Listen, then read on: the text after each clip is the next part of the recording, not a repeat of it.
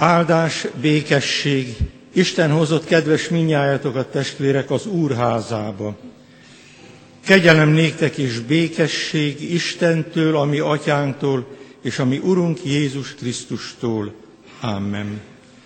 Testvérek, Isten tiszteletünket Zsoltár énekléssel kezdjük, magasztaljuk a mi Urunkat a 65. Zsoltár első versének éneklésével, a Sionnak hegyén, Úristen, tied a dicséret. Kezdődik a 65. Zsoltár.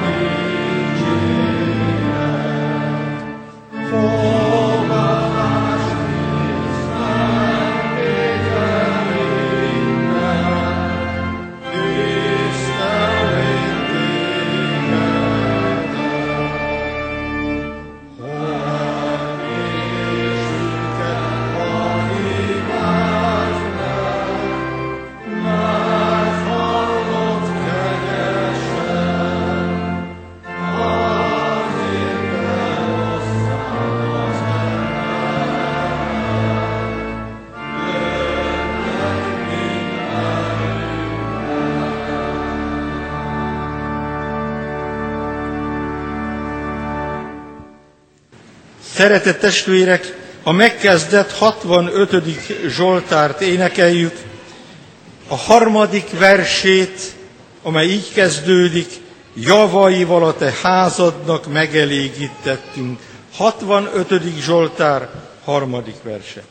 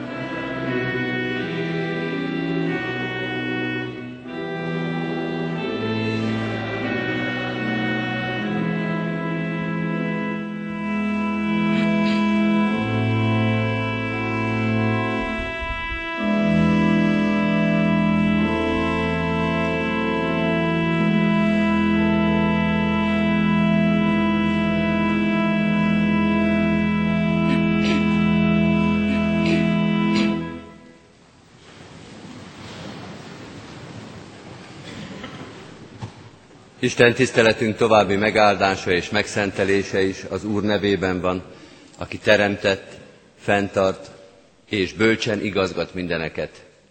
Amen. Hallgassuk meg Isten írott igéjét nyitott szívvel, ahogyan szól hozzánk Pálapostolnak a korintusi gyülekezethez írott második levele, tizedik fejezetéből, az első verstől a tizenegyedik versig terjedő szakaszból. Isten igéje így szól. A Krisztus szelítségével és gyöngétségével kérlek titeket én, Pál, aki némelyek szerint szemtől szemben ugyan alázatos vagyok közöttetek, de távollétemben erélyes vagyok hozzátok. Kérlek titeket, hogy amikor jelen leszek, ne kelljen erélyesnek lennem, annak a meggyőződésnek az alapján, amelyel merészen akarok fellépni némelyekkel szemben, akik úgy vélekednek, hogy mi test szerint élünk. Mert testben élünk, de nem test szerint hadakozunk. Hadakozásunk fegyverei ugyanis nem testiek, hanem erősek az Isten kezében erődítmények lerombolására. Ezekkel rombolunk le minden okoskodást, és minden magaslatot, amelyel az Isten ismeretével szemben emeltek, és fogjulejtünk minden gondolatot a Krisztus iránti engedelmességre, és készek vagyunk megbüntetni minden engedetlenséget, amikor teljességre jut a ti engedelmességetek. Ami a szemetek előtt van, arra nézetek. Ha valaki meg van győződve arról, hogy ő a Krisztusé, azt is gondolja meg önmagában, hogy amint ő Krisztusé, ugyanúgy mi is. Mert ha kissé túlhozva dicsekszem is a hatalmunkkal, amelyet az Úr építésetekre és nem rombolásotokra adott, nem szégyenülök meg. Nem akarva azt a látszatot kelteni, mintha levelemmel csak fenyegetnélek titeket. Mert levelei mondják, súlyosak és kemények ugyan, de testi megjelenése erőtlen, és beszéde szánalmas. Azt pedig gondolja meg minden ember, hogy amilyenek vagyunk a távol létünkben írt levelünkben, olyanok leszünk ott létünkben, tetteinkben is. Isten szent lelke cselekedje, hogy az írott igének lehessünk megértői, befogadói és cselekvői, hogy életünk gazdagon teremje a lélek gyümölcsét az ő dicsőségére. Amen. Hajtsuk meg a fejünket és imádkozzunk.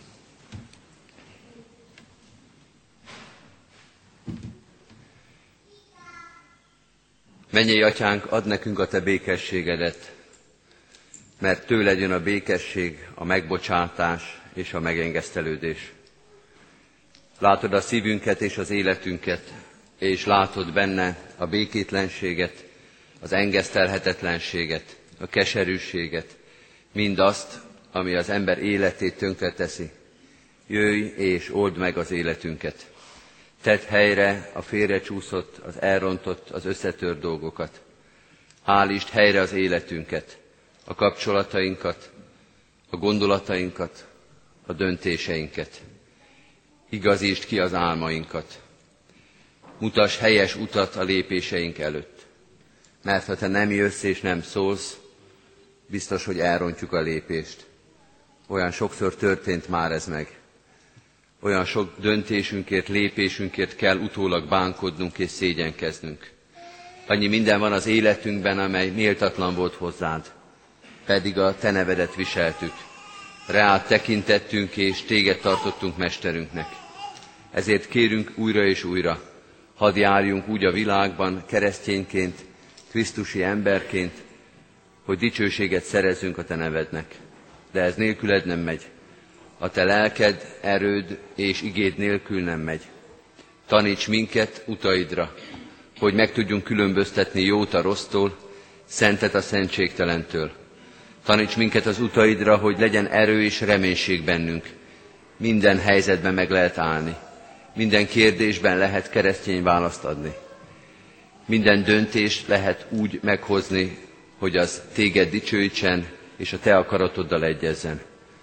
Segíts minket ezekben a helyzetekben, ezzel a mai Isten tisztelettel is. Ahogy átmelegítetted a szívünket a keresztelő örömével, úgy taníts most minket igéd világosságával és bölcsességével. Lelkedért és a te jelenlétért, könyör, jelenlétedért könyörgünk. Maradj itt velünk a te szereteteddel, hogy amit szólsz, amit mondasz, az eljusson a szívünkig, ami a szívünkben gyökeret ver, az gyümölcsöt hozzon, és amit megtanultunk és tőled kaptunk, azt tovább tudjuk adni a körülöttünk élőknek. Így kérünk, áld meg az Isten tiszteletünket, szólj hozzánk és taníts minket. Amen. Kedves testvérek, készüljünk az ige hirdetésre a 225. dicséretünk negyedik verszakával. A negyedik verszak így kezdődik, felséges Isten tenéket könyörgünk, hogy mutassad meg szent fiadat nékünk.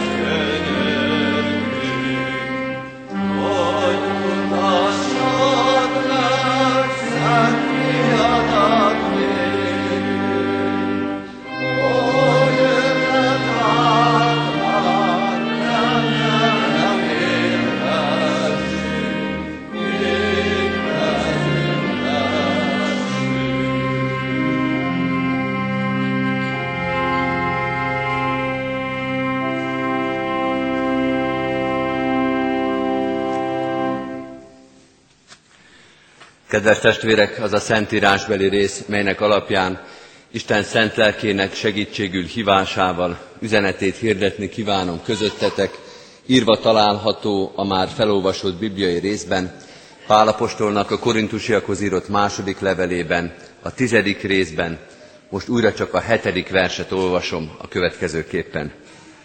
Ami a szemetek előtt van, arra nézzetek, ha valaki meg van győződve arról, hogy ő a Krisztusé, azt is gondolja meg önmagában, hogy amint ő Krisztusé, ugyanúgy mi is. Eddig Istennek írott igéje.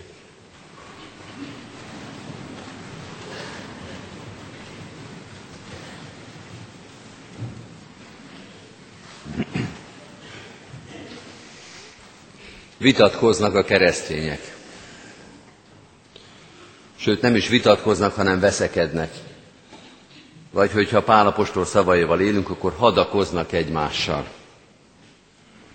A felolvasott rész meglehetősen bonyolult fogalmazású, de az látszik, hogy ez valóban hadakozás. Kemény, szavakkal, lelki fegyverekkel, lelki érvekkel való hadakozás. Van olyan illúzió a világban és a keresztényekben is, hogy mindenki más hadakozik és veszekszik, de a keresztények azok nem.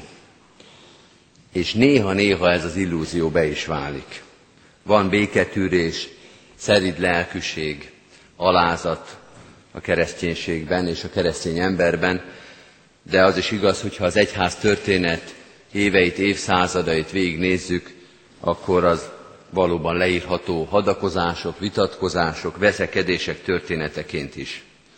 Tulajdonképpen az új szövetségnek a könyvei is jó példák már erre, például a korintusi második levél, vagy mind a két korintusi levél, meglehetősen vitatkozós levél, de Pálnak szinte az összes levele, vagy majdnem minden levele, kemény harcokról és vitánkról szól, és az összes apostoli írat tulajdonképpen mutatja már ezeket, aztán az ókeresztény írók, hogyha az első két-három-négy századot nézzük, azt lehet mondani, hogy szinte minden nagy teológiai vitát már megharcoltak, ami nem jelenti azt, hogy aztán ezeket a vitákat újra és újra ne kellett volna lefolytatni, de megjelent minden Krisztus kettős természetéről, hogy akkor ő most Istene vagy ember, hogy kitől származik a Szentlélek, hogy csak az atyától, vagy az atyától és a fiútól is.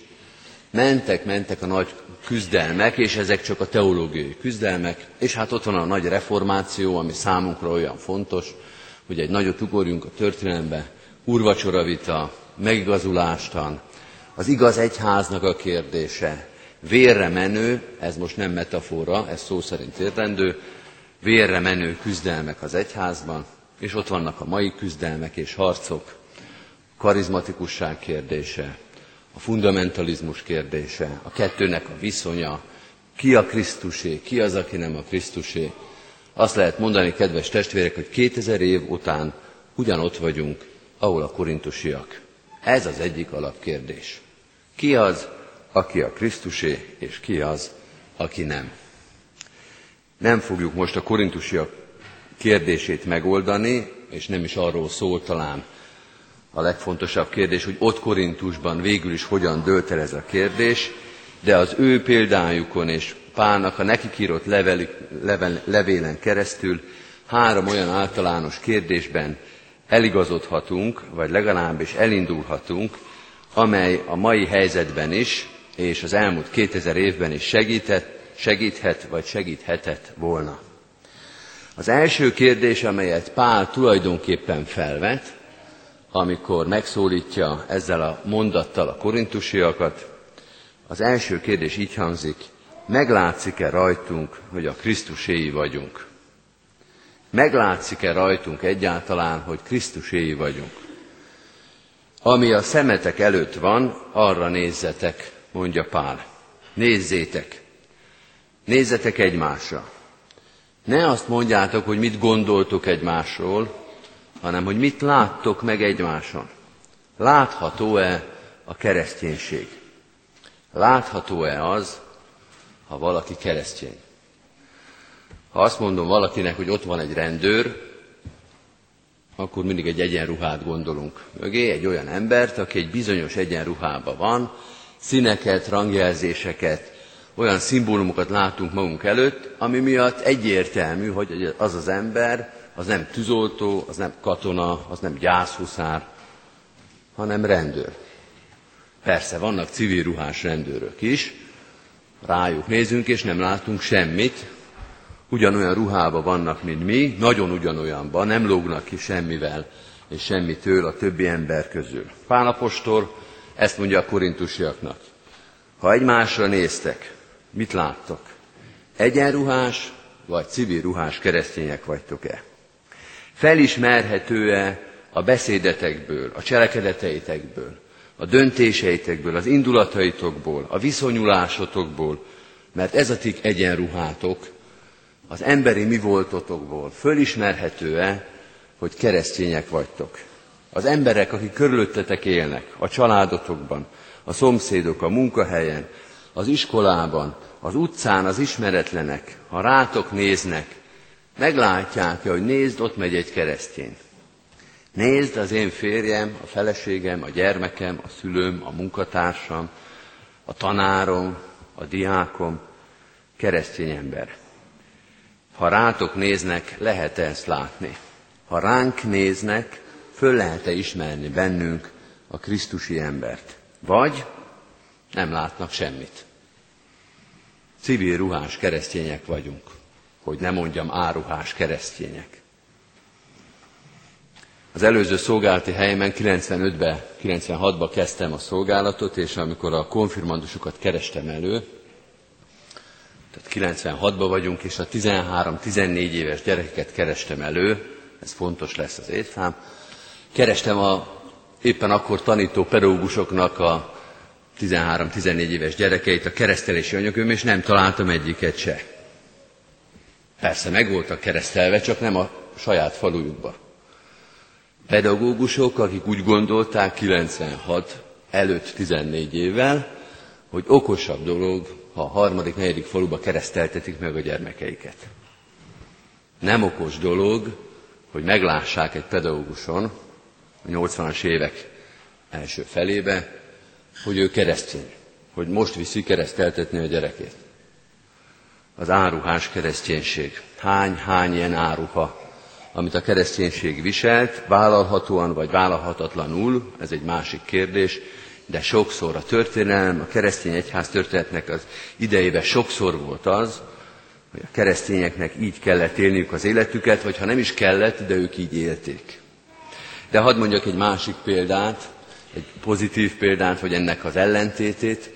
Ma a 21. század első évtizedeiben azt látom, úgy fordul a világ, hogy amikor egy embernek az életrajzát olvassuk, mondjuk akár csak egy rövid, kivonatos, majdnem szakmai életrajzot, akkor egyre másra megjelenik egy új rovat, amit korábban nem ismertük, el se tudtuk volna képzelni, az egyházi tevékenység.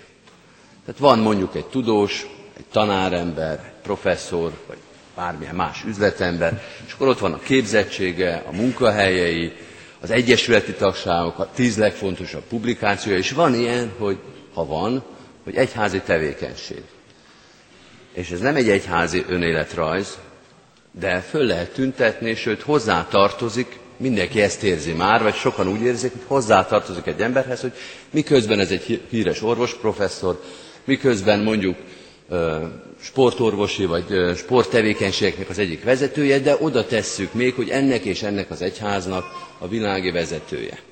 Mert hozzá tartozik az ő képéhez. Ránéznek, és tudják róla, hogy ezen, meg ezen, meg ezen a területen, például egyházi területen is, ő jelentős szerepet és szolgálatot vállal. Tehát összefoglalva az első kérdés, amit nekünk szegez Pál, láthatóvá válik-e rajtunk, hogy Krisztuséi vagyunk. A második kérdés hasonlatos ehhez, meglátjuk-e a másik emberen, hogy ő Krisztusé? Meglátjuk-e ugyanezt a másik emberen? Elvileg ez lehetne ugyanaz a kérdés, meglátszik-e az emberen, hogy keresztény, de most tegyük máshova a hangsúlyt. Meglátjuk-e a másik emberen? Tehát kíváncsiak vagyunk-e a másik emberre? Érzékenyek vagyunk-e az ő életére, vagy csak a saját kereszténységünkkel foglalkozunk? Vagy megelégszünk azzal, hogy mi a Krisztusé vagyunk, ez most már biztos, ezt látják is, ezt kívánja tőlünk az Úr, ne dugjuk el a kereszténységünket, ne legyünk álruhásak, mi kitesszük a kirakatba, szépek vagyunk, jók vagyunk, keresztények vagyunk, és itt le is záródik a történet. Pál, mintha valami ilyesmit érezne a korintusiakban. Hogy az egy dolog, hogy ti keresztények vagytok, és Krisztusé vagytok, és ez jó is. De vajon észreveszitek-e, hogy más is keresztény még rajtatok kívül? Amikor gyerekek voltunk és fociztunk, volt egy sértődött kiabálás, felszólítás, az úgy hangzott, hogy ne önzőzz. Ez a furcsa ragozás egy dolgot jelentett, azt a magatartást, amikor valaki nem passzol a többieknek, hanem egyedül viszi véghez a támadást, a végén még be is rúgja, ezzel is frusztrálva a csapattagokat, és nem akar a csapattal együtt játszani. Érdekes módon ez a jó focistáknak a kísértése, a gyenge focisták, ha hozzájuk kerül véletlenül a labda, gyorsan elrúgják, hogy nehogy baj történjen. A jó focisták azok hamar megteszik azt, hogy nem passzolgatnak, nem vonják be a többieket, hanem az egész pályát végigfutják, mindenkit lecsereznek, a végén berúgják a gólt, és egyedül learatják az egész dicsőséget. Belőlük áll a foci csapat. Erre persze a többiek megsértődnek, vagy legalábbis így kiabálnak. A kereszténység is ugyanígy van. Vagy lehet ugyanígy. Először is csapatjáték, ugyanúgy, mint a fotball. Másrészt nehéz azt néha elkerülni egy-egy jobb kereszténynek, hogy észrevegye, hogy vannak még rajta kívül a csapatban. És körülnézzen, és megérezze a másikon is, hogy ő is keresztény, ő is a Krisztusé. Ő is ugyanazt a történetet játsza végig, ugyanazban a, a hitben és közösségben van. Tehát csapatban játszunk, és körül kell nézni, érezni, hogy hol vannak a csapattagok, tudni, hogy ebben a támadásban, ebben az akcióban, ebben a szolgálatban kinek mi a szerepe, és azt szerint játszani a sajátunkat. Pál is ezt mondja, ami a szemetek előtt van, arra nézzetek. Egy csapat van körülöttetek, egy gyülekezet. Ott nem a csapatszót használjuk az egyházban, hanem a gyülekezetet, de ez ugyanaz. Úgy játszatok, hogy minden csapattagot, minden gyülekezeti tagot lássatok, a szemetek sarkából tudjátok, hogy ki hol van, és éppen mit csinál. Zárójelben jegyezzük meg, néha ez azért nem könnyű. Nem csak azért, mert az ember önző, az az egyik történet, hanem azért, mert nem mindig látszik a csapat. Nem mindig látszik a gyülekezet. Híres története az Ószövetségnek, amikor Illés mély depresszióban az Úr előtt azt mondja, hogy egyedül maradtam, körülnézett és nem látott senkit. És az Úristennek kell mondani, hogy 7000 embert hagytam meg, aki nem hajtott térdet a baának. 7000-en vannak még a pályán. Az igaz, hogy te ezt most nem látod, de bízál abban, hogy azért nem vagy egyedül. Tehát néha még rá is kell kérdezni a csapatkapitánynál, hogy vannak még ebbe a csapatba? És ilyen meglepő válaszokat kapunk, hogy nem vagy te egyedül, Lehet, hogy most ezt nem látod, de bízzál abba, hogy én még 7000 ember, 7000 játékos, az több, mint az egész Európa bajnokság. 7000 embert hagytam meg, hogy még veled együtt egy csapatba játszom. Tehát meglátszik rajtunk a kereszténység, és kíváncsiak vagyunk arra-e, kíváncsiak vagyunk-e arra, hogy másokon meglátszik-e valami, hogy fölismerhető-e. Figyelem, érzékenység és kíváncsiság. Ez a második gondolat, és van egy harmadik, amelyben még bele lehet kezdeni. Ha körülnézünk, és látjuk a többi keresztényt, mit fogunk rajtuk látni? Mit látunk, mire készüljünk föl? A korintusi példa alapján azt lehet mondani, hogy az első dolog, amire föl kell készülni, hogy ha kíváncsian és érzékenyen körülnézünk, látni fogunk keresztényeket, akik a Krisztuséi, de nem olyanok, mint amilyenek mi vagyunk. Krisztuséi, de nem olyanok, mint amilyenek mi vagyunk. Másképpen keresztények. A kereszténység az nem uniformizál. Abban van játéktér, nem mindenki ugyanolyan. Most egy másik képet használják, olyan ez, mint a népviselet. Az első látásra olyan, hogy akik egy faluból érkeztek, azok ugyanabban a népviseletben járnak. Ez egyébként bizonyos értelemben igaz, mert lehet tudni, valaki bejön a templomunkba, és tudjuk, hogy ő Szolnok Doboka vármegyéből és Szék városából érkezett, mert megismerjük a viseletét. És ugyanígy volt ez itt valószínűleg 100-150 évvel ezelőtt, azt lehetett tudni, hogyha a Kecskeméti templomba bejött valaki, akkor mondták, hogy ez nem Kecskeméti, ez Ágasról jött, ez Lakitelekről jött, ez Izsánkról jött, mert a viseletén megismerték. De kedves testvérek, csak első pillanatról ilyen ez, mert amikor megnézzük az izsákiakat egymás mellett, vagy a szent királyokat, vagy a hortobágyakat egymás mellett, akkor látszik, hogy egymáshoz viszonyítva mégis sok-sok különbség van, és jelöl gazdasági helyzetet, családi állapotot, az éppen aktuális élet helyzetét, a viselet megjelöli, mert az első látásra ugyanaz, de ha megnézzük, abban sok-sok szín és sok-sok lehetőség van. Ugyanolyan is, és különböző is. Ránézünk egy keresztény gyülekezetre, és azt mondjuk, ezek keresztények, mert ugyanolyanok. De ha jobban megnézzük őket, sok minden különbség lesz ott. Ránézünk a másik keresztényre, és nem csak azt látjuk meg, hogy Krisztusé, hanem azt is, hogy egy picit másképpen Krisztusé, mindahogy mi vagyunk. A keresztény egyháznak a történetében ez nagyon sokszor megjelenik másképp keresztény. A katolikus, az evangélikus, a baptista, a pünkösdi, a református egyházon belül ehhez, vagy ahhoz, vagy amahhoz az irányzathoz tartozó, és ezt a kettőt, mind a kettőt meg kell látni. Krisztusé, de másképpen a Krisztusé. A második dolog, amit látni kell, és ez is egy komoly dolog, hogy különbségeket fogunk látni a keresztényeken, de ez nem jelenti azt, hogy végül is mindenki keresztény. Hogy minden belefér a kereszténységnek vannak határai. Az csak a mai világban van, hogy illik azt mondani, hogy végül is minden belefér. Hogy olyan pluralista a gondolkodás, hogy ha elkezdünk valamit keresni, előbb-utóbb minden bele tartozik, mert semmire nem szabad azt mondani, hogy ezt nem. Hogy ezt kirekesztjük ebből a körből. Pálapostól sok mindent elfogadott, de azért pluralista nem volt. Akármi nem kereszténység. Sok minden az, sok különbség belefér, de minden nem fér bele. És lesznek emberek, akikre ránézünk, és nem fogjuk látni azt, hogy ők a Krisztuséi.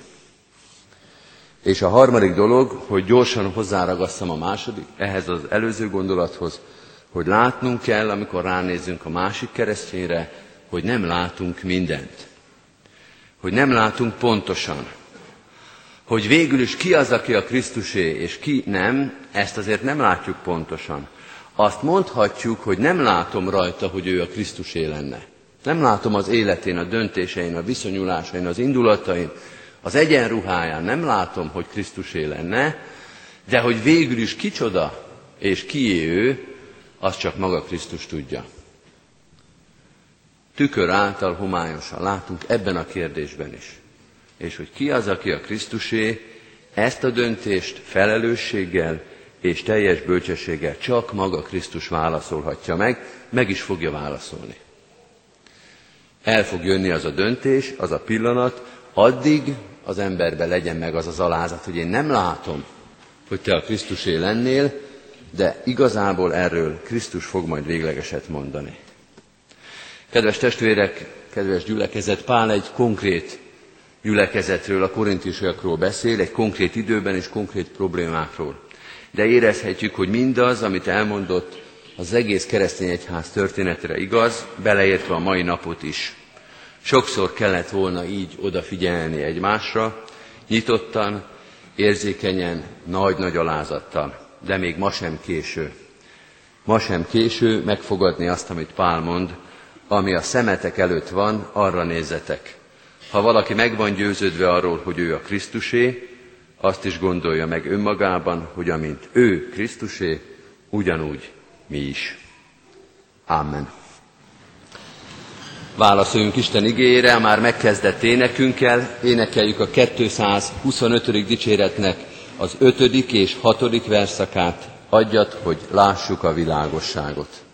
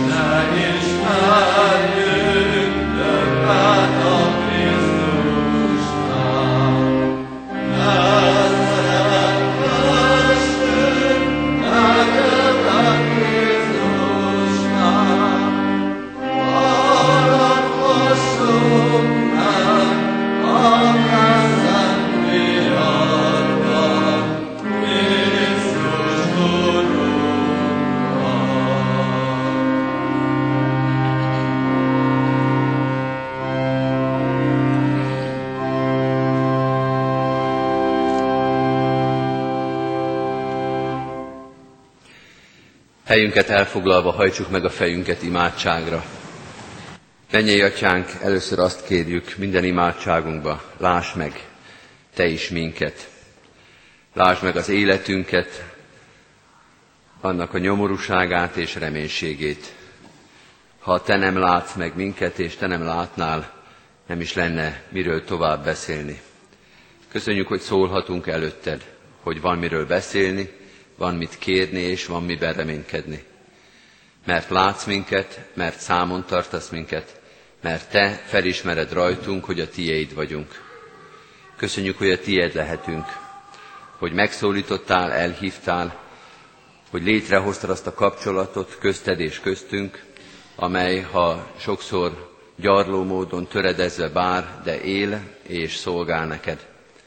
Köszönjük, hogy a tiéd lehetünk.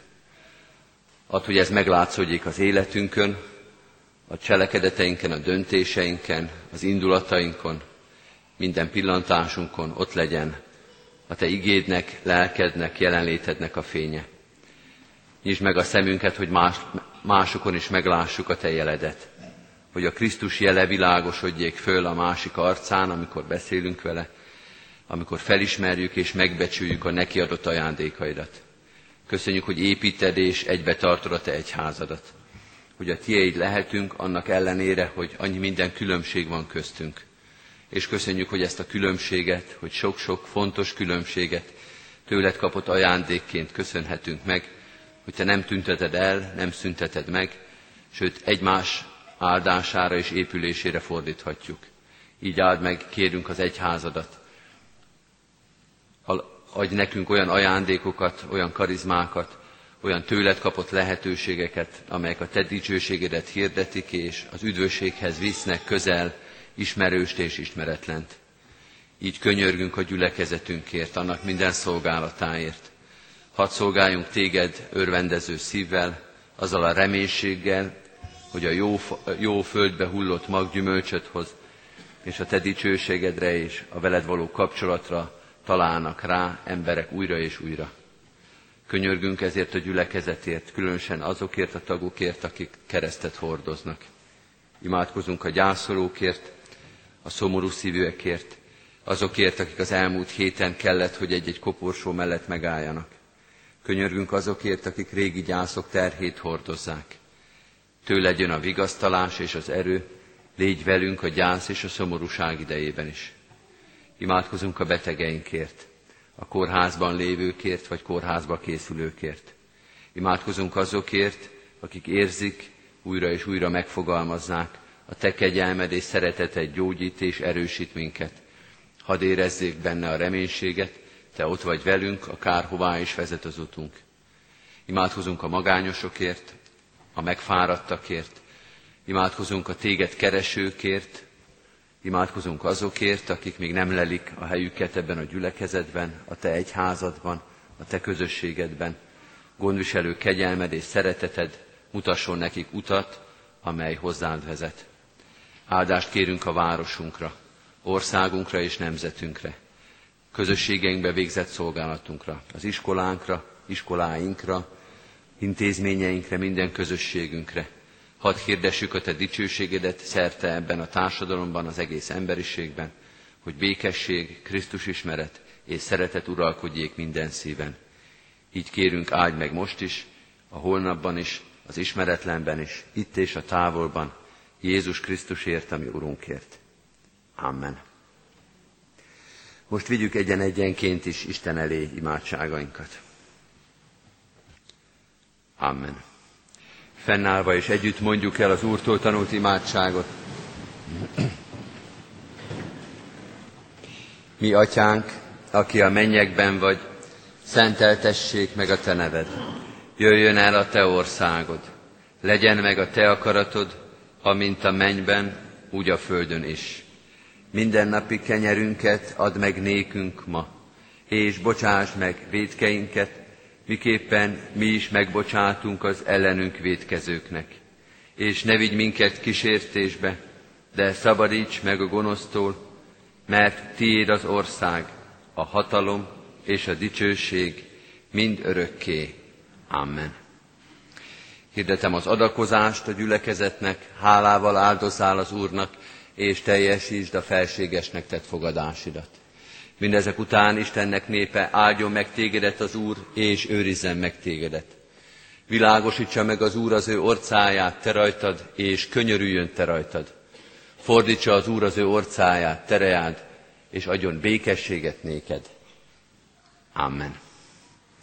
Foglaljuk el a helyünket. Záró énekünket énekeljük, a 381. dicséretünknek az első és az utolsó verszakait, a 381. dicséretnek az első verszakát és az ötödiktől végig a verszakokat énekeljük. Az első így kezdődik, Jézus Krisztus, mi kegyelmes hadnagyunk.